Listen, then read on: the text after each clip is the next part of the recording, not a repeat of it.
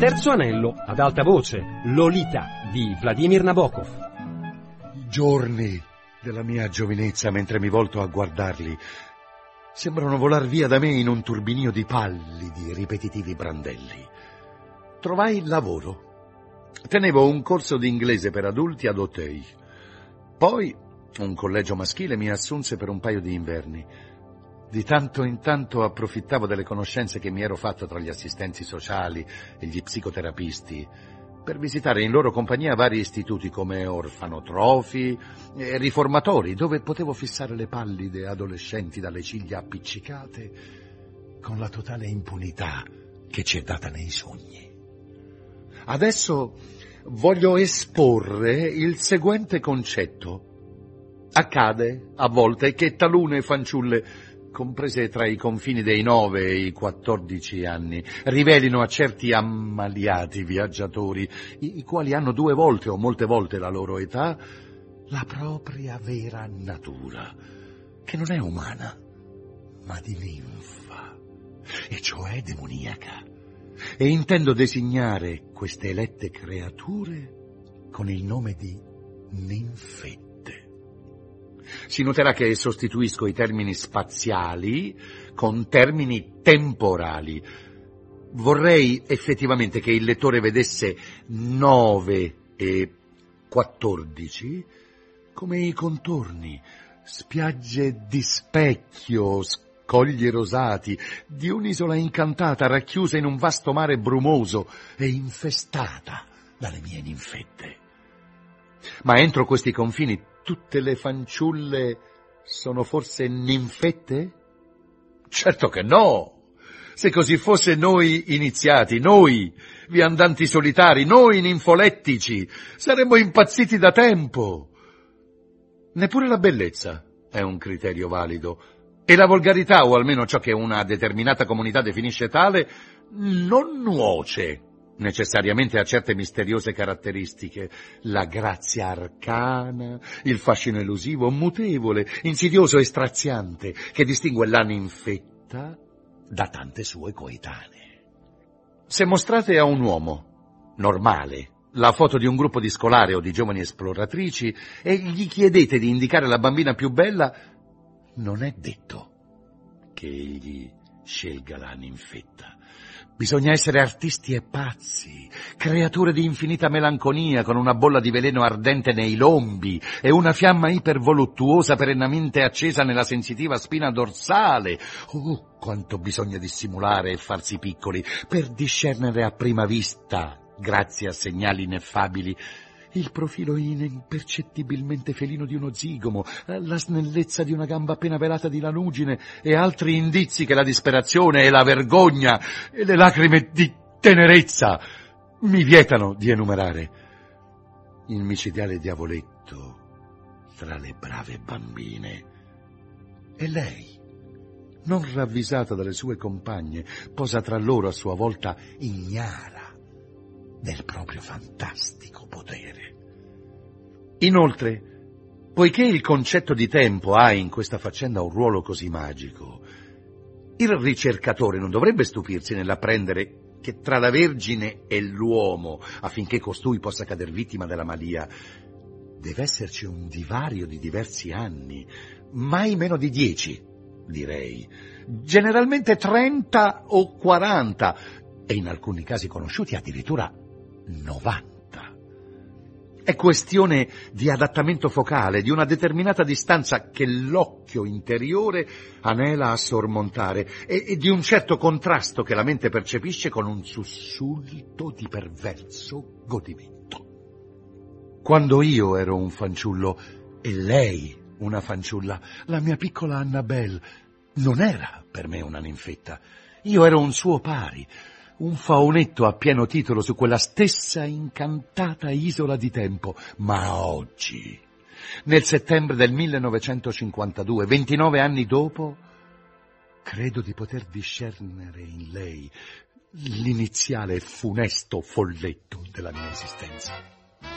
Ci amavamo di un amore prematuro, segnato da quella ferocia che così spesso distrugge le vite degli adulti. Io ero un ragazzo forte, e sopravvissi. Ma il veleno rimase nella ferita, la ferita non si rimarginò più e presto mi trovai a maturare in una società che consente a un uomo di 25 anni di corteggiare una ragazza di 16, ma non di 12.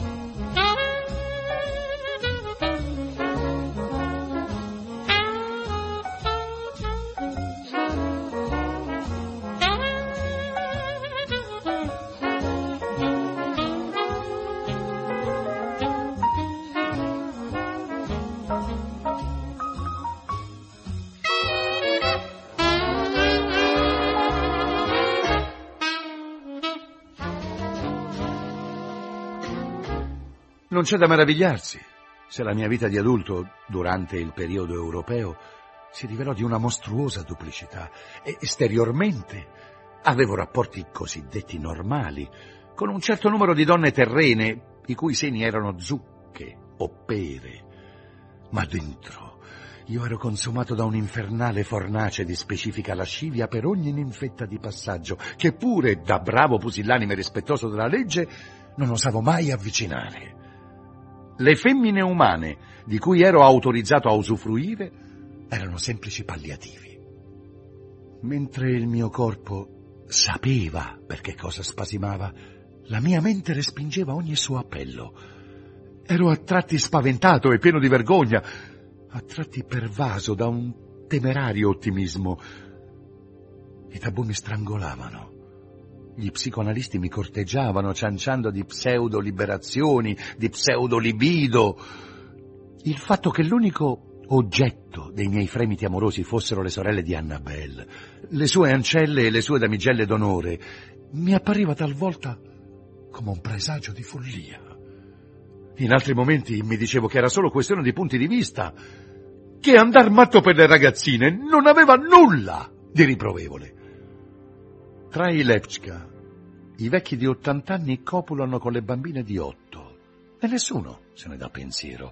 Dopotutto Dante si innamorò pazzamente della sua Beatrice quando lei aveva nove anni, una fanciullina radiosa, imbellettata e adorna di gioielli, adorabile nella sua veste cremisi. E questo accadeva nel 1274, a Firenze, durante un banchetto nel lieto mese di maggio. E quando Petrarca si innamorò pazzamente della sua Lauretta, ella era una bionda ninfetta dodicenne che correva nel vento, nel polline e nella polvere, un fiore in volo sulla splendida pianura che si scorge dalle colline di Valchiusa. Ma basta. Comportiamoci con decoro e civiltà. Humbert Humbert si è sforzato in tutti i modi di fare il bravo, dico sul serio. Lui aveva il massimo rispetto per le bambine normali, con la loro purezza e vulnerabilità, e in nessunissimo caso avrebbe attentato all'innocenza di una fanciulla se ci fosse stato il minimo rischio di uno scandalo. Ma come batteva il suo cuore quando, in mezzo a quella schiera innocente, egli scorgeva una bimba demoniaca. enfant charmant e fauve, sguardo velato, labbra lustre, dieci anni di galera se solo le mostri che la stai guardando. Così procedeva la vita. Humbert era perfettamente in grado di fare l'amore con Eva, ma concupiva Lilith. Gioco del mondo, salto della corda. Quella vecchia vestita di nero che mi si sedette accanto sulla panchina, sulla mia gioiosa ruota di tortura. Una ninfetta cercava a tastoni sotto di me una biglia smarrita e mi chiese se avevo mal di pancia. L'insolente Befana. Ah, lasciatemi in pace nel mio parco pubescente, nel mio muschioso giardino. Lasciate che giochino per sempre intorno a me, che non crescano mai. A propos, mi sono domandato spesso che ne sia stato poi di quelle fanciulle. In questo mondo di ferro battuto, con le sue griglie di cause ed effetti incrociati, è mai possibile che il recondito palpito che carpivo alle mie ninfette non abbia influito sul loro futuro? Io l'avevo posseduta e lei non l'ha mai saputo, d'accordo, ma non si sarebbe visto più avanti? Trascinando la sua immagine nella mia voluptas, non avevo in qualche modo manomesso il suo destino? Oh, questi interrogativi erano e rimangono la fonte di una grande, terribile curiosità.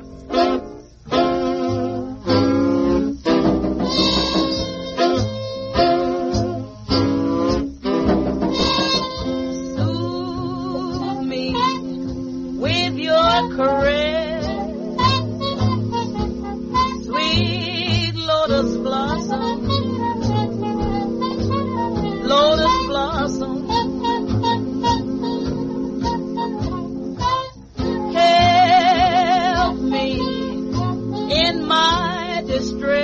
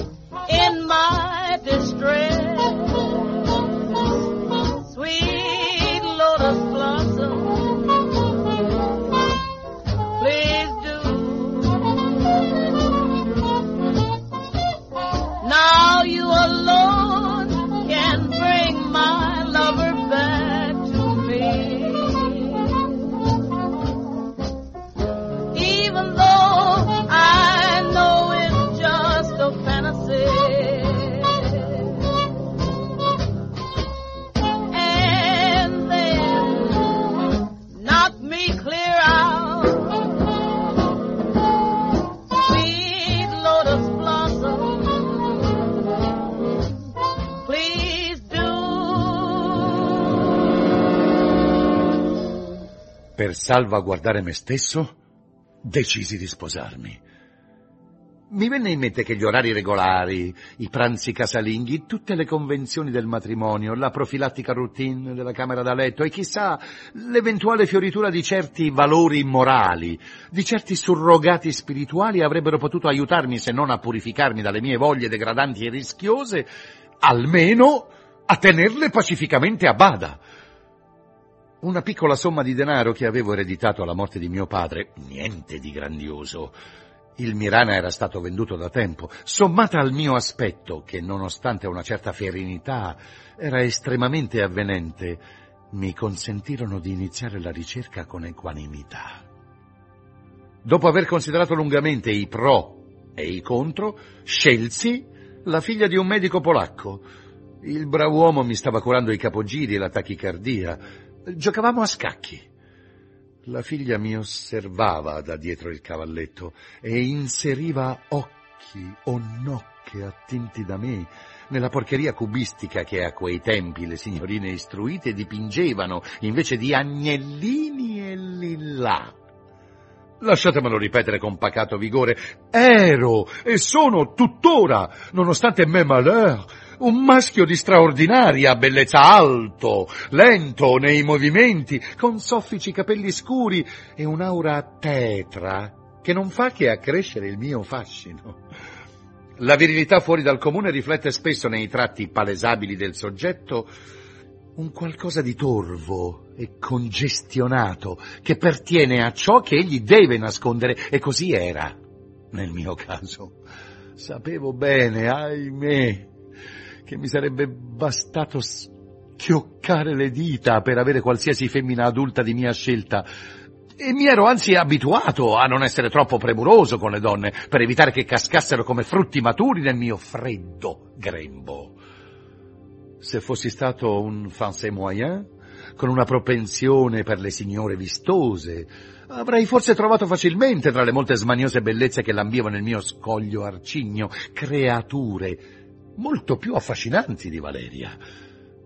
La mia decisione fu però motivata da considerazioni la cui essenza era, come capì troppo tardi, un pietoso compromesso. Per quanto mi ripetessi che stavo cercando una mera presenza lenitiva, un pot-au-feu nobilitato, un toupet intimo, animato, ciò che davvero mi attirava in Valeria era l'imitazione che sapeva fare di una bambina. Non che avesse indovinato qualcosa di me, era proprio quel suo modo di fare. E io ci cascai. In realtà doveva essere assai prossima alla trentina. Aveva un'aria soffice e giocosa, vestiva alla gamin, mostrava una generosa porzione di gamba liscia, sapeva come far risaltare il bianco collo del piede accanto al nero di una pantofolina di velluto e tutta boccucce e fossette.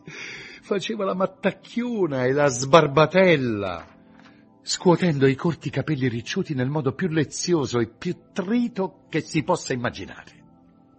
La realtà, però, si fece presto valere. Il ricciolo ossigenato rivelò le sue melaniche radici, la peluria si tramutò in ispide setole sullo stinco rasato, la mobile, umida bocca, per quanto la imbottissi d'amore, rivelò presto un'ignominiosa somiglianza col tratto corrispondente di quel rospo della sua defunta mammina. Stando a un beneamato ritratto di costei, e presto, invece di una pallida, piccola, piccola monella, Humbert Humbert, si trovò sul gobbo, gonfia, popputa, corta di gamba e praticamente senza cervello, una grossa bava. Questo stato di cose si protrasse dal 1935 al 1939.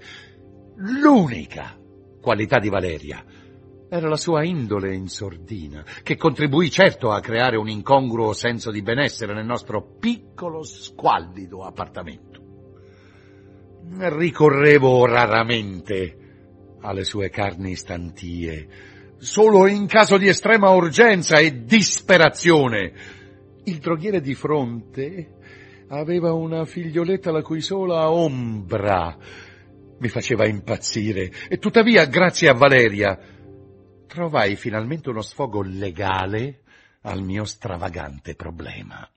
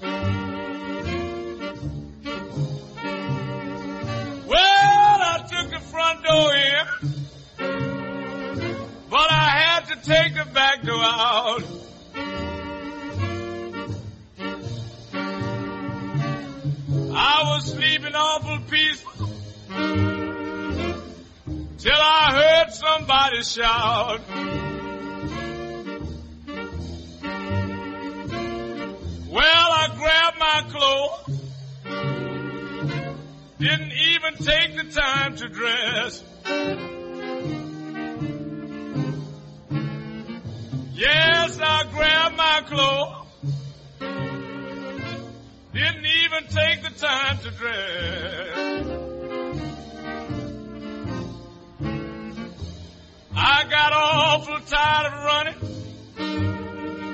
but I didn't take the time to rest.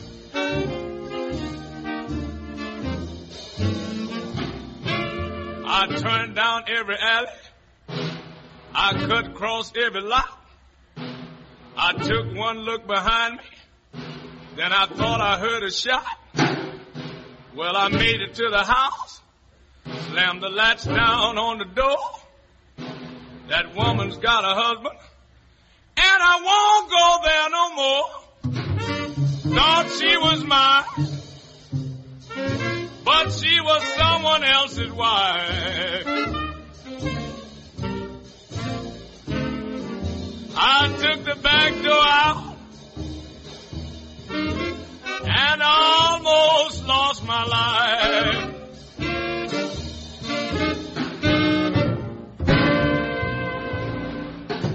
Nell'estate del 1939 Mon oncle d'Amérique morì, lasciandomi una rendita annuale di qualche migliaio di dollari, a condizione che andassi a vivere negli Stati Uniti e dimostrassi un certo interesse per la sua attività.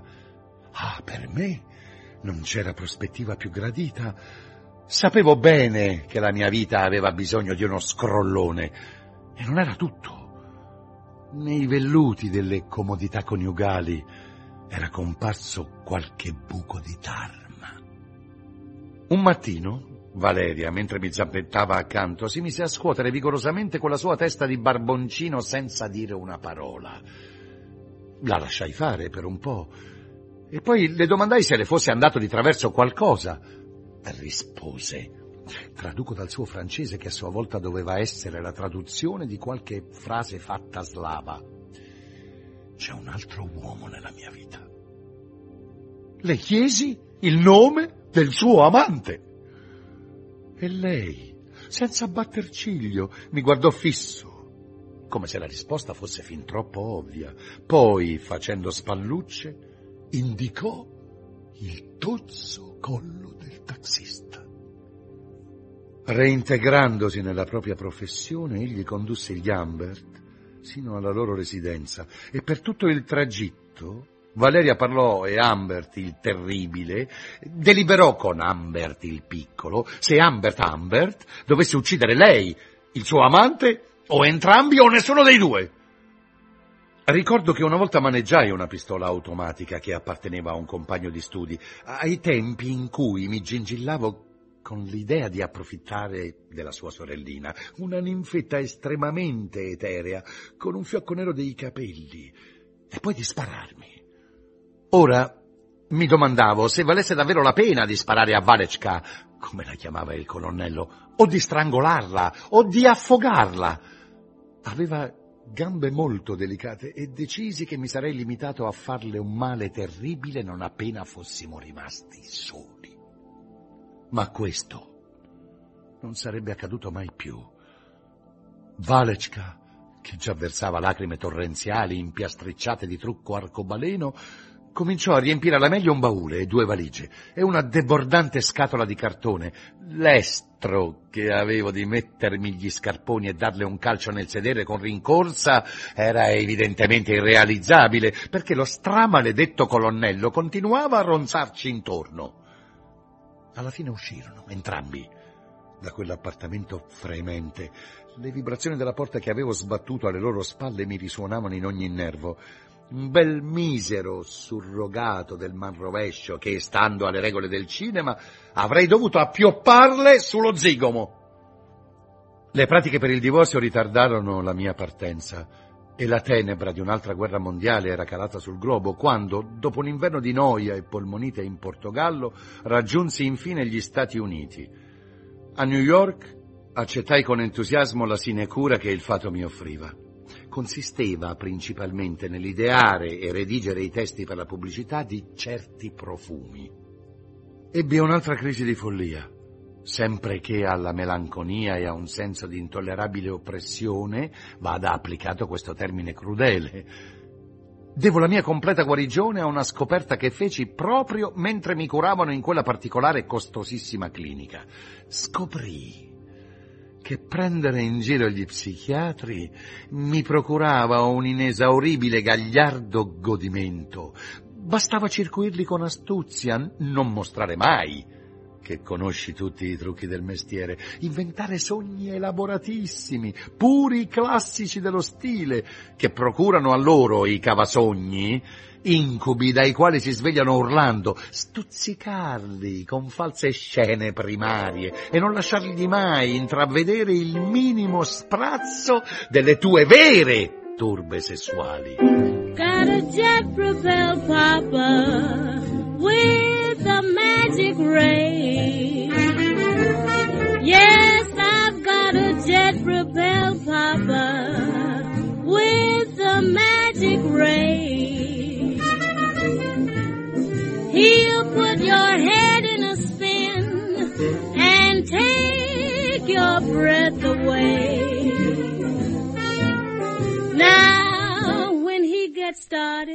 there's nothing left to keep.